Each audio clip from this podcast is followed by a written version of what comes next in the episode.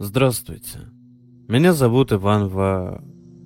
А впрочем, ни к чему вам моя фамилия, как и название городов и других мест. Незачем баламутить неокрепшие умы, а то кинутся проверять, опровергать и случайно вляпаются во что-нибудь нехорошее. Собственно, о чем я вам хочу рассказать. Случилось со мной несколько мистических историй. Возможно, все это я притянул за уши. Судите сами. Оно и не удивительно.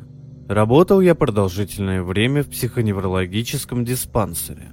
По-простому, в психушке. Не, не врачом или психологом. Я там числился простым санитаром. Попал на должность случайно, по блату. Мамина подруга устроила. Знаете, в начале 90-х, сразу после армии, любая работа со сносным окладом была за счастье. Да и вообще, работа как работа. Не хуже и не лучше других. Особенно, если ты метр девяносто семь ростом, под центнер весом и разрядник по греко-римской борьбе. Не в бандита же идти. К тому же, нрав у меня спокойный и флегматичный. Ну и юношеского пофигизма тоже хватало. Ладно, хватит о себе. Надо и к основной теме переходить. Так что простите излишнее разглагольствование начинающему графоману. Долго думал, с каких историй начать. По итогу решил с тех, что лучше помню, так что хронология будет скакать.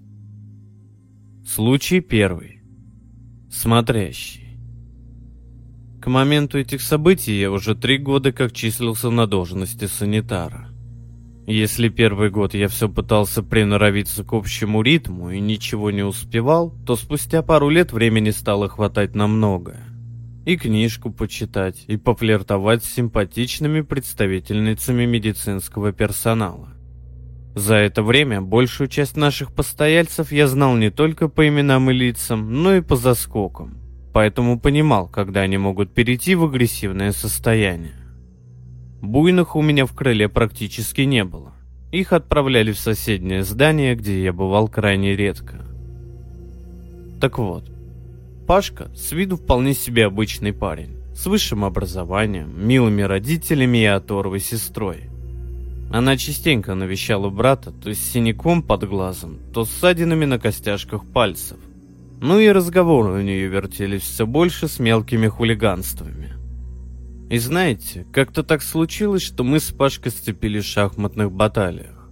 Старший персонал на такие шалости смотрел сквозь пальцы. Не все время, понятное дело, играли, но в неделю раза два-три так точно фигурами по столу в клеточку стучали. Сидишь, разговариваешь с ним, фигуры двигаешь, и никак не можешь понять, чего он тут забыл адекватнее меня будет. Интересовался его историей болезни у персонала. Сказали, что банальная мания преследования.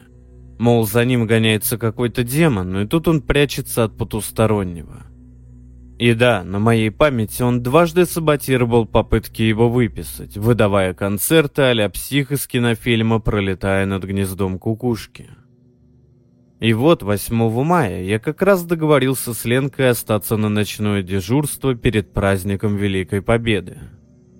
Я заметил, что Пашка со страхом просматривает коридор и прям дергается весь, и с каждой минутой все сильнее напоминает шизофреника в период буйного помешательства. Он мне не друг, конечно, но общаемся ведь. Вот я и отправился узнать, что его так взволновало. «Паш, ты чего?» Миролюбиво спросил я, присаживаясь рядом. Он посмотрел на меня непонимающим взглядом. После встрепенулся и, схватив за левый рукав, зашептал. «Оно меня нашло. Оно меня нашло». Здравомыслия в его голосе практически не наблюдалось. Он явно не притворялся. Такое сыграть не каждому лауреату Оскара дано. «Кто нашел?» Включился я в игру. Психам в приступе лучше подыграть, чем ломать их иллюзорный мир, особенно если ты не профессиональный психотерапевт. «Смотрящий», — дрожащим голосом проговорил приятель по шахматам, украдкой тыкая в сторону коридора указательным пальцем. Продолжая подыгрывать, я мимоходом посмотрел в указанную сторону. Там бродила Анечка, прозванная привидением, и в коридоре стояла Арина Николаевна. Без имен не получится, поэтому буду выдумывать свои. То ли уборщица, то ли завхоз. Я ее должность так для себя и не смог классифицировать.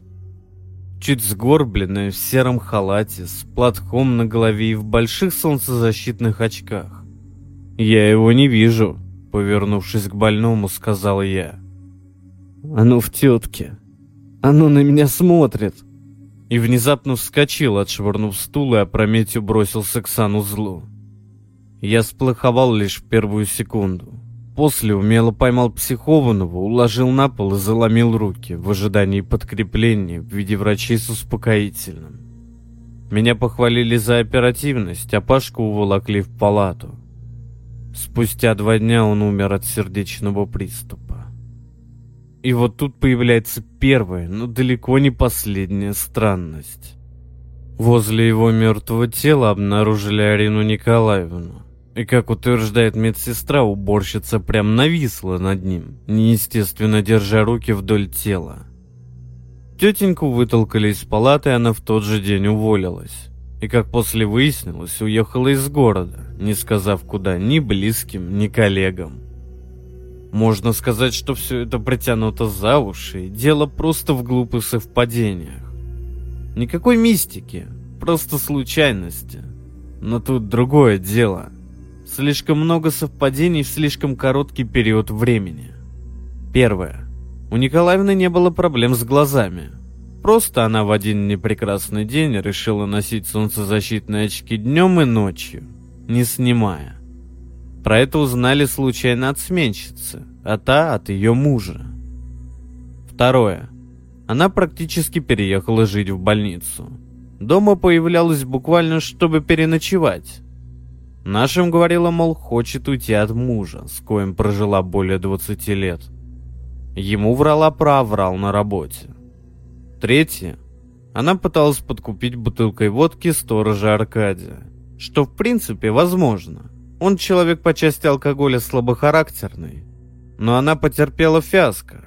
Сторож начал было ломаться для виду, и любой здравомыслящий человек из постсоветского пространства на ее месте поуговаривал бы мужика, да в итоге бы и сговорились.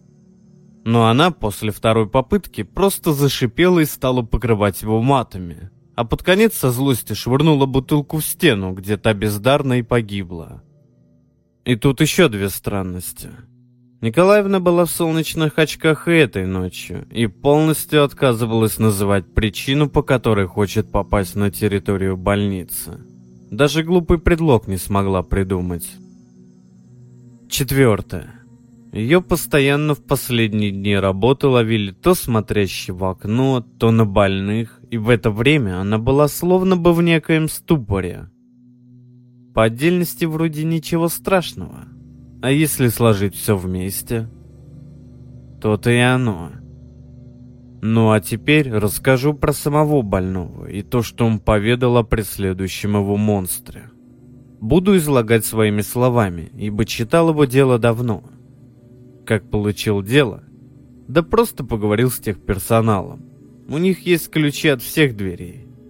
Если проявить терпение и знать, когда и что просить, то в нашей больнице можно попасть куда угодно и добыть то, что нужно. У нас так, как в других местах, сказать не могу. Нарвался он на эту тварь, когда ехал на раздолбанном трамвае. Машина сломалась, а добираться до дома как-то надо было. От такого способа передвижения он немного отвык, в силу того, что начал свое дело, немного преуспел и обзавелся личным транспортом. Не забываем, я пишу про начало 90-х, а тогда личный транспорт не то, что сейчас.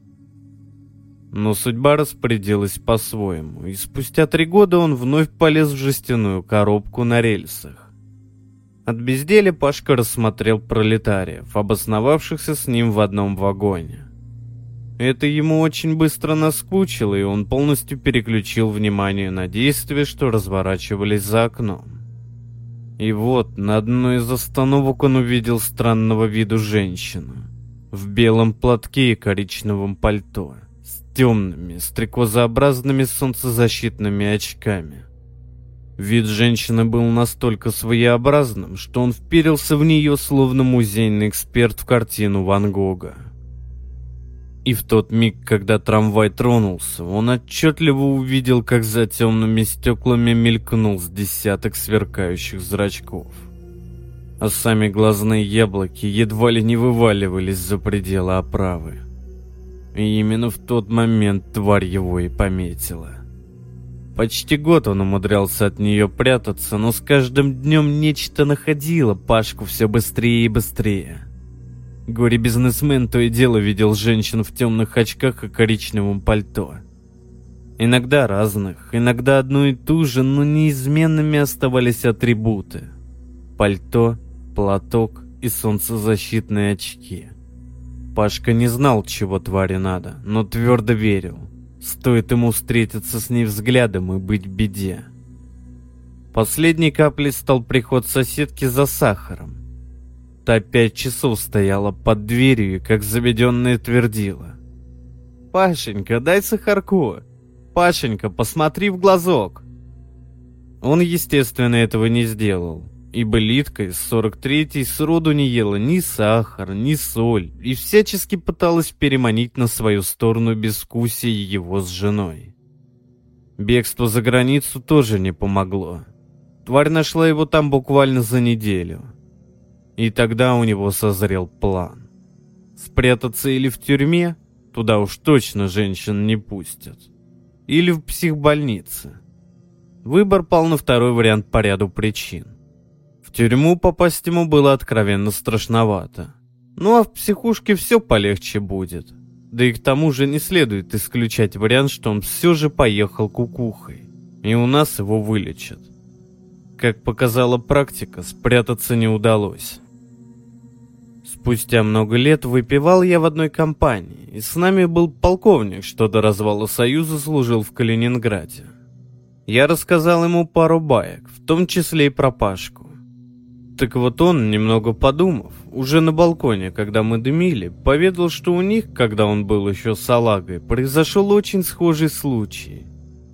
В одной деревеньке стали гибнуть люди со странным вывертом, вырезанными зрачками. То бишь глазное яблоко цело, а зрачка нет. Как такое возможно, местные медики не знали и всех записали в инфарктники. И там тоже фигурировала женщина в темных очках и пальто. Но вроде как свидетелем и только. Он в следствие не вникал. Военные там присутствовали в виде галочки. Как-никак дело проходило возле секретного объекта.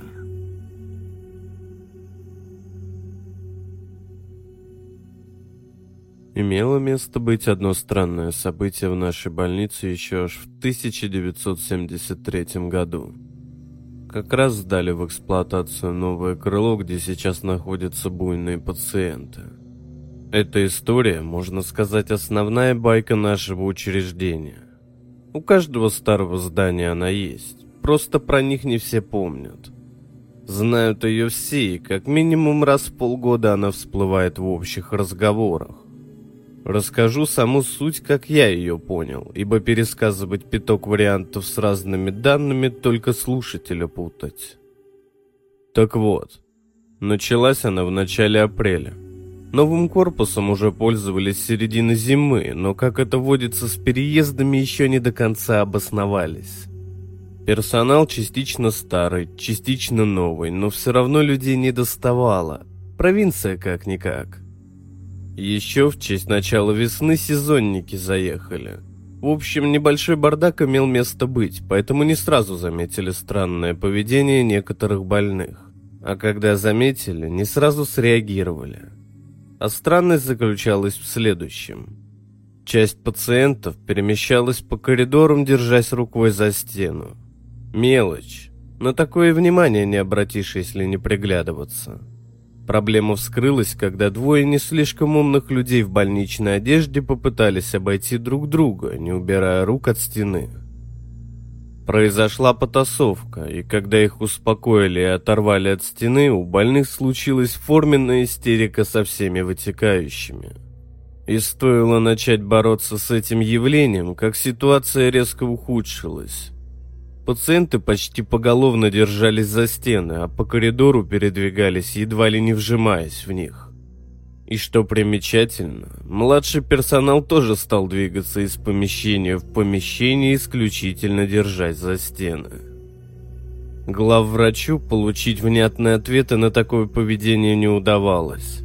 Люди придумывали разные глупые отговорки или прикидывались, что не понимают, о чем речь, и они всегда так ходили.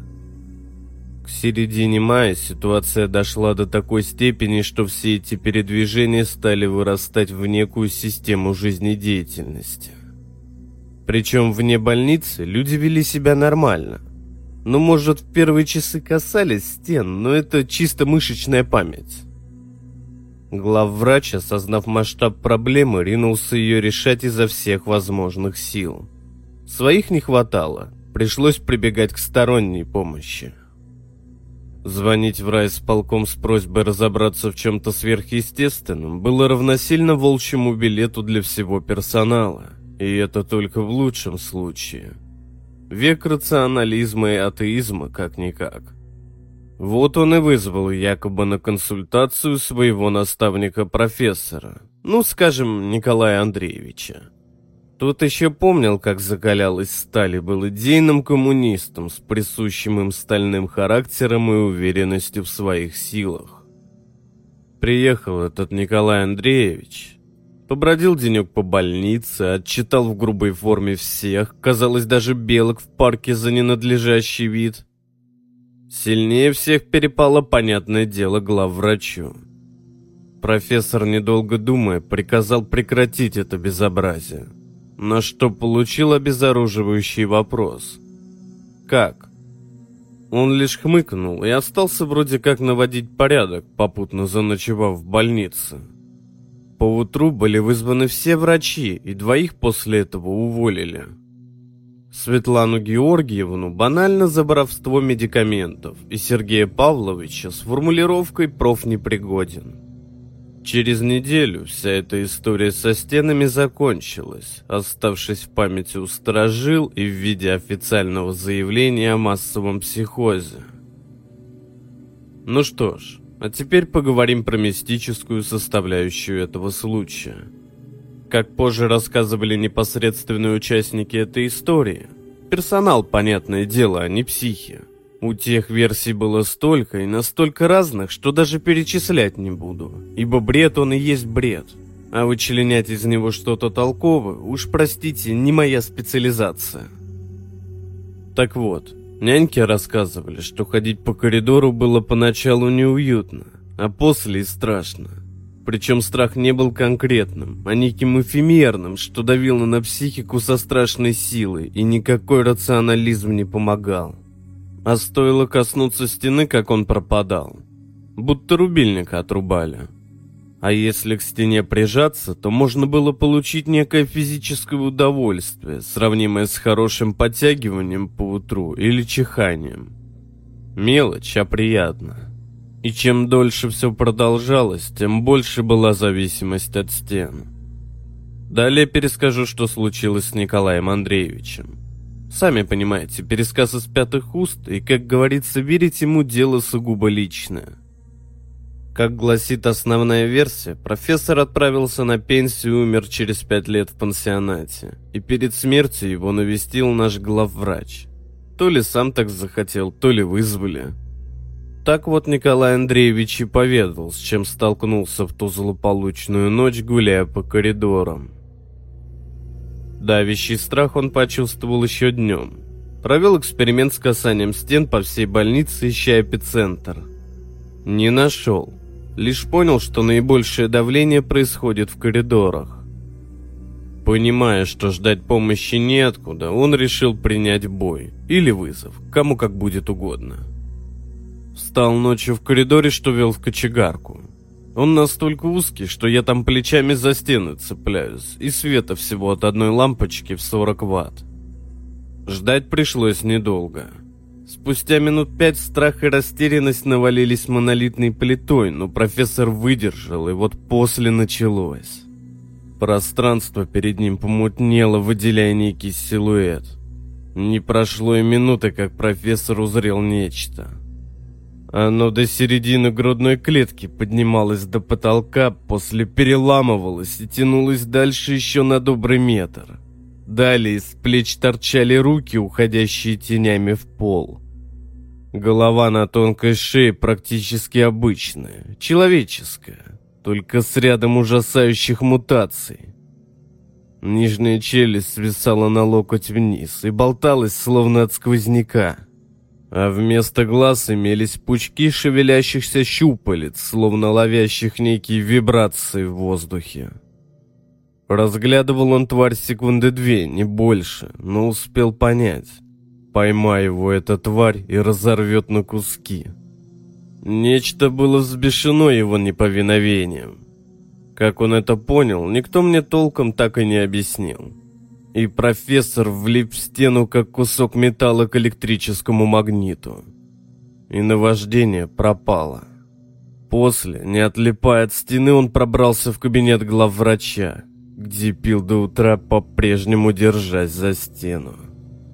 Как избавились от монстра и проблем со стенами? Просто. Тварь была копией лица Сергея Павловича, за исключением мутаций. И не придумав ничего более умного, профессор вышвырнул того из профессии. Благо авторитета на такое ему хватало. А что еще сделаешь? Не в полицию же заявление писать. После наводили справки об этом Сергею. К слову, он приехал в нашу больницу в начале февраля. Но ничего необычного не узнал. Родился, учился, не состоял, не привлекался. Единственное, если можно так выразиться, мутное пятно в его жизни – это проведенные пять суток под завалом после землетрясения. Но эти домыслы уже от безысходности положения. Что это было за явление, неясно. Может, вы знаете –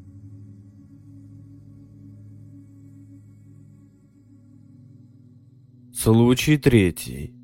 Старушка. Этот случай не столько мистический или страшный, сколько таинственный. Находилась у нас в учреждении одна занимательная старушка. За год до моего прихода она пропала. А теперь по порядку. Старушку звали Ирина, и с официальными бумагами у нее творилось что-то неладное – из личного дела выходило, что поместили ее сюда некие люди из органов в 1981 году с диагнозом микропсия, то бишь заболевание, при котором нарушается правильное восприятие времени и пространства. И одно это должно было отбить веру любым ее словам. Странно еще и то, что на нее не было карты лечения, словно привезли и оставили на проживание, как в пансионат. Первой мне о старушке рассказала Арина Александровна, нянечка со стажем и ярая поборница справедливости. При ней сплетни распускать, что самого себя в могилу закапывать. Те же ощущения получите. Суровая натура, всеми уважаемая. Так вот, эта бабушка Ирина тихо мирно жила в больнице, никогда не пыталась сбежать и всячески помогала по хозяйству. Когда ее пытались выписать, то она заявляла, что у нее приказ тут находиться, и отменить его может только некто генерал Рыжов. И все соглашались, не споря. Исчезла она очень незаметно. Просто в один прекрасный июньский день про нее вспомнили, но не нашли. Когда ушла, кто выпустил, неизвестно. Подали в розыск и забыли. А теперь поговорим про те странности, из-за которых я решил ее упомянуть. Первое и самое очевидное, они никто не помнит. Как говорится, от слова совсем. Единственное место, где вспоминают про странную пациентку, это скамейка за кочегаркой под кустом лозы. Там образовалась незаконная курилка – там я про эту бабушку и узнал. Сначала от Арины Александровны, ну а после и другие дополнили и подтвердили ее слова. Вторая странность старушки – это невероятный ум и эрудированность. Она всегда знала, что ответить на любой вопрос, неважно в какой сфере он был задан. И также некая возможность предсказывать. Сейчас поясню.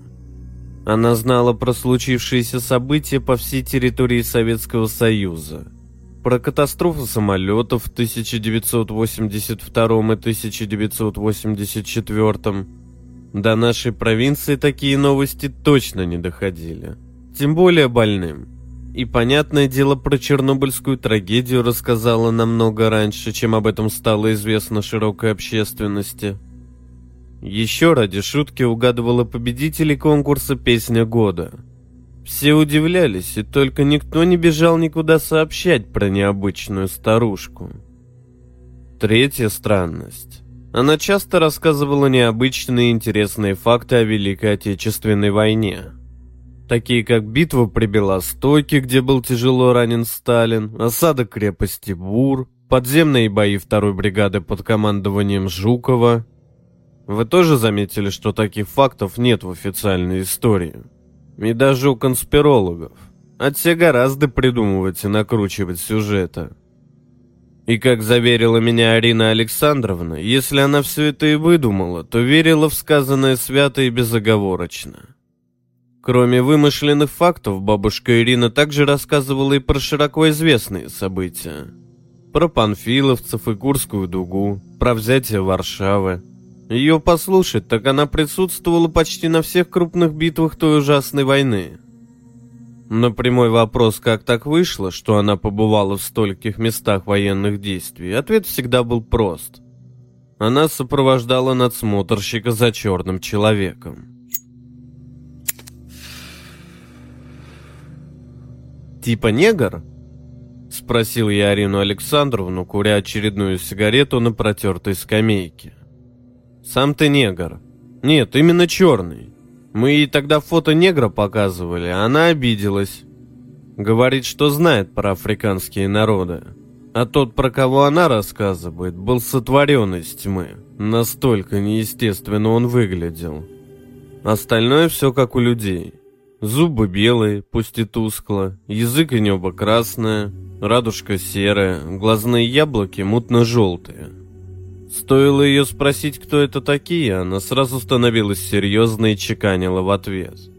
Это секретная информация, к разглашению не подлежит. Также она не рассказывала, какие цели те черные преследовали.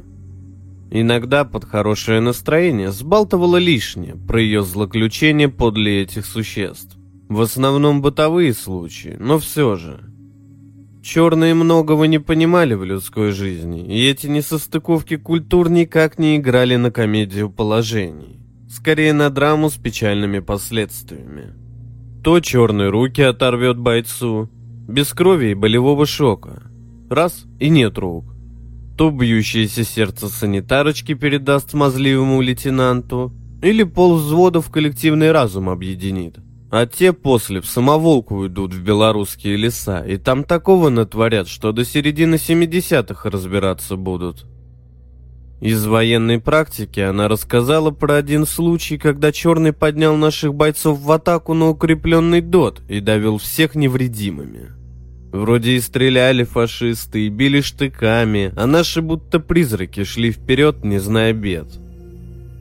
Черные воевали не только на нашей стороне, но и на вражеской. Но про это она лишь пару раз обмолвилась, и все. Почему про них никто не знает? Так все просто. На фото и видео они не отражались. Что-то там с преломлением света а обычные люди после встречи с черными старались вычеркнуть их из памяти. Тот же парень, кому черные руки оторвал, всем рассказывал, что его так противопехотная мина ухайдохала, когда он полз на свиданку к паночке. Ну а в 52-м этих черных по приказу партии уничтожили. Как это все произошло, она наотрез отказывалась говорить. Но обо всем знает некто генерал Рыжов. Вот такая была старушка. Тут кому как угодно. Хотите верьте, хотите нет. Но странный символ на скамейке воскрешает все воспоминания о ней. Еще пару часов видится всякое. Но про то не сейчас. Я про нее вспомнил, потому что поехал с сыном походить по заброшенной больнице. Предаться, так сказать, ностальгии. И, понятное дело, курилку тоже посетил. Там про бабу Иру и вспомнил, и сразу накропал заметки в блокнот. Правда, не про все удалось впоследствии вспомнить. Вот что значит белое яблоко, перевернутое солнце и кусь? Придется еще раз туда ехать и узнавать. Случай четвертый. Гроза. Люблю грозу в начале мая когда весенний первый гром, как бы резвясь и играя, грохочет в небе голубом. Вот даже сейчас написал и вздрогнул. Казалось, столько лет прошло. Должно все забыться. А нет. Страх так и норовит дернуть за нутро. Даже когда первый раз с парашютом прыгал, эмоций было меньше тот злосчастный вечер 1 мая это четверостишие Тютчева на батом звучало в наших ушах. Но давайте по порядку. День не задался с самого начала. У меня болела голова и когда-то сломанная лодыжка. Если второе можно было списать на смену погоды, к обеду небо затянуло тучами насыщенного свинцового цвета, то в первом случае даже лекарства не помогали. Мне бы тогда домой пойти, но нет. Гордость и чувство долго не отпустили. Вы скажете, идиотизм. Пусть так. Обколов успокоительными всех пациентов, кого можно, мы приступили к ночному дежурству. То есть согнали 10 оставшихся больных из тех, кого нельзя было успокоить медикаментозным способом в общий зал. Да, не по протоколу, но кого тогда интересовали такие мелочи?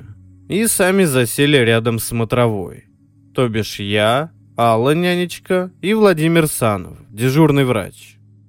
Ночь предстояла трудная. Сами понимаете, весна плюс сильная гроза, а люди с неустойчивой психикой всегда реагируют на такое непредсказуемым образом. Первый удар грома пришел внезапно, без весточки в виде молнии. Стекла зазвенели, показалось, что даже здание вздрогнуло. Мы повскакивали, но больные вели себя на удивление смирно. Да, дрожали, да, поскуливали, но не буянили. Вот тогда, по-моему, Владимир Санов и произнес. «Люблю грозу в начале мая, когда весенний первый гром...» И продекламировал его целиком и даже с неким воодушевлением в голосе. Не ожидал Владимир Николаевич. С нескрываемым удивлением проговорила Алла. Эффектная женщина с двумя разводами и вредной привычкой знакомиться с неправильными мужчинами. Ваша любимая? Нет. Сам не понял, откуда вылезла. Растерянно отозвался врач. Молния озарила помещение. Мы внутренне напряглись в ожидании нового разряда с небес. И он не заставил себя ждать. Ударило так, что показалось, стекла вылетят вместе с рамами. Даже мне стало как-то неуютно, а пациенты как впали в некую прострацию, так в ней и находились. Свет отрубился на седьмом ударе грома, что в принципе никого не удивило. При таких ураганах электричество пропадало регулярно. Развесили ручные фонари по стенам. Ну и на руки каждый из персонала получил по одной штуке. Конечно, электрогенератор имелся, и даже исправный. Но вот дистопливо к нему отсутствовало как факт. Мне кажется, его воровали и продавали еще на стадии оформления бумаг. Что взять с людей? Их пьянила мнимая свобода середины 90-х. Ближе к полуночи Алла стала как заведенная проговаривать первую строчку тютчевского творения. Меня это раздражало, и я пересел подальше. Владимир уже без стеснения глушил подаренный коньяк. Нервы у нас были натянуты. Извините за банальность, словно струны. Дерни, зазвенят и лопнут. И что самое странное, не было столь уж явной причины для такого раздрайва. Не гроза же тому виной в самом деле. Я от предложенного коньяка отказался. Алла пригубила одну рюмку и только. После очередного обхода Алла подошла ко мне. Луч ее фонаря скользнул по лицу, я едва сдержал гримасу раздражения. «Вань...» Неестественно грудным голосом проговорила женщина. «Сколько мы сюда привели больных?» «Десять», — буркнул я. «Вань...» Протянула она встревоженно. «Их больше». «Чего?» Я машинально пробежался лучом фонаря по пациентам, пересчитывая их. Десять, одиннадцать. Опа! Откуда еще один? Вот и я не знаю. Пойдем посчитаем. Она потрясла листком бумаги. Я имена внесу. Посчитали всех еще раз. Внесли имена. Лишним, по нашему разумению, оказался Илья Тук-Тук. У него был целый букет заболеваний, одно из которых патологическое желание играть в прятки. Так что как минимум раз в неделю нам приходилось выковыривать его из разных мест, начиная с подкроватных пространств различных коек и заканчивая сушилкой для белья. Так что его внезапному появлению мы не сильно удивились, а вот слова его заставили вздрогнуть. Люблю грозу в начале мая. Голосом заправского умалишенного проговорил он. Чего? Взвился я. Когда весенний первый гром... Уже абсолютно спокойным голосом продолжил он. Алла пискнула и прижалась ко мне своим немалым бюстом. Обескураженные и взволнованные мы вернулись на свои места. К тому моменту Владимир и лыка не безал, амебой растекаясь по стулу. «Ваня! Вань!»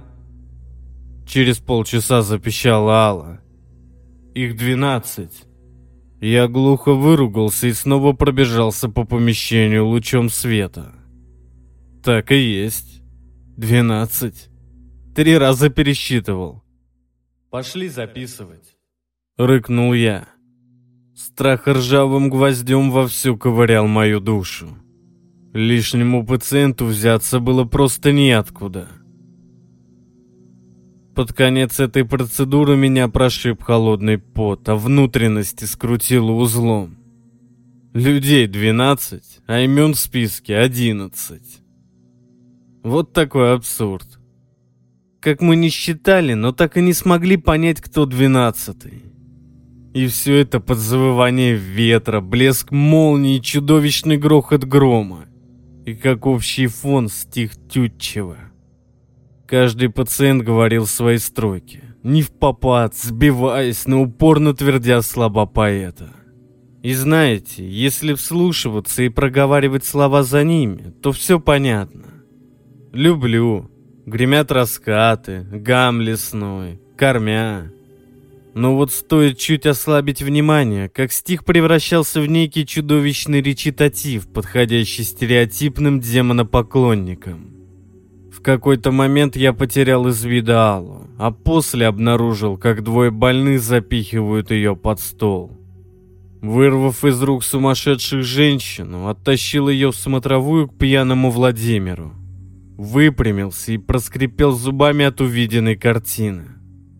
Больные плотной цепочкой стояли возле стеклянной ограды. И как я не силился, не смог увидеть их лица. Луч фонаря просто тонул во мраке, а редкие сполохи молний высвечивали одномастные лица. Пока я пытался во всем этом разобраться, Алла куда-то пропала — как ей это удалось, до сих пор не понимаю. Я хотел было кинуться на ее поиски, но иррациональный страх гвоздил ноги к полу. Через полчаса пациенты начали заниматься неким одним им понятным делом. Осмысленным, ведущим к какому-то логическому концу, но полностью непонятному для меня как зрителя. Неправильность происходящего ввергала мой мозг в первобытный ужас. И еще я понимал, Стоит мне понять их замысел, как это уничтожит мою личность, превратив ее в лохмотье.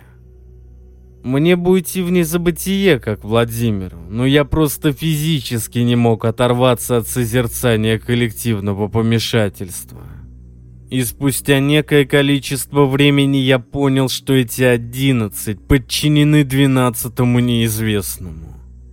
И вот тогда какой-то древний инстинкт самосохранения отключил мое сознание. Как я потом узнал, гроза закончилась с первыми лучами солнца. Меня нашли без сознания утром, за что немедленно влепили строгий выговор. Да и плевать. Я через неделю написал заявление об уходе. Вы будете смеяться, но я физически больше не мог находиться с теми странными пациентами. Меня корежило при одном их виде. И еще у меня развилась необычная фобия. Как только я возвращаюсь воспоминаниями к той злосчастной ночи, меня постепенно охватывала паническая атака. Этот текст я смог допечатать только с тринадцатой попытки, и то только из-за врожденного упрямства. А теперь коснусь самых неприятных моментов ту ночь пропали Владимир Николаевич и Алла. Врача нашли через месяц, когда тело стало разлагаться. Его буквально утрамбовали в старую тумбочку, что стояла в подвале. Тогда с криминалистикой плохо было, особенно в провинции. Но говорят, что на нем, кроме отпечатков пальцев Фалы, никаких других не было. Я думаю, просто еще одна страшилка психлечебницы. Меня, к слову, год мурыжили следователи по поводу его смерти. А сама Алла пропала с концами. Следователи склоняются, что она тоже мертва. Ну вот что я вам скажу. Видел я ее по телеку в обществе, скажем так, совсем не бедных людей. И готов поклясться жизнью своего сына. Она прямо через экран подмигнула мне и после показала язык. Я после нашел запись этой передачи и более ничего подобного не увидел. Тех десятерых, даже Тук-Тука, после полугода лечения признали абсолютно здоровыми. Это мне жена рассказала. Она там еще работала какое-то время. А больница через год после майского пожара была закрыта на реконструкцию. С тех пор так и стоит пугающим обывателей силуэтом. Случай пятый. Палочник. Хотя стоп. Хватит пока. И так рассказал больше, чем хотел. Остальные случаи не столь интересны, если можно так выразиться, более сильно притянуты за уши к мистике. Правда, есть еще пяток других историй, что рассказывали друзья и приятели. Но там не про больницу.